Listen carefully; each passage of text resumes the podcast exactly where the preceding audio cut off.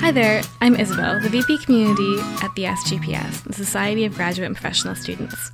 I help build relationships between the Queen's graduate community and the City of Kingston.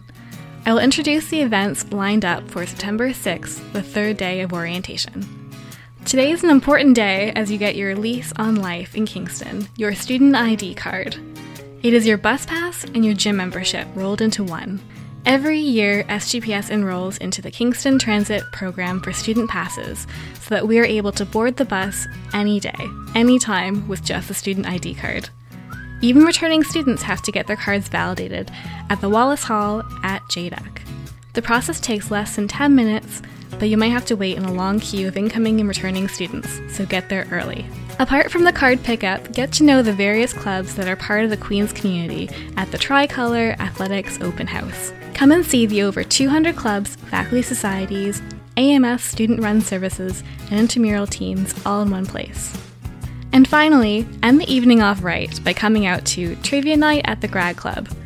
This is a great chance to test your knowledge and make some new friends. Every Thursday night, the Grad Club hosts trivia, so it's an event you can count on throughout the year. Make sure to come out early because the Grad Club fills up fast, and you want to get in before they hit capacity. We'll be having bigger prizes and some snacks to look forward to.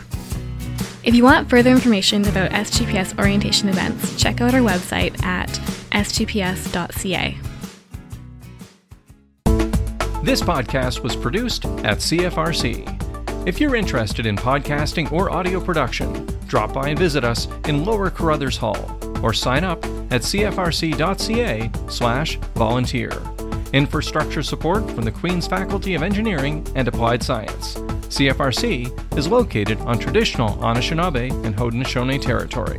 For more information, visit cfrc.ca.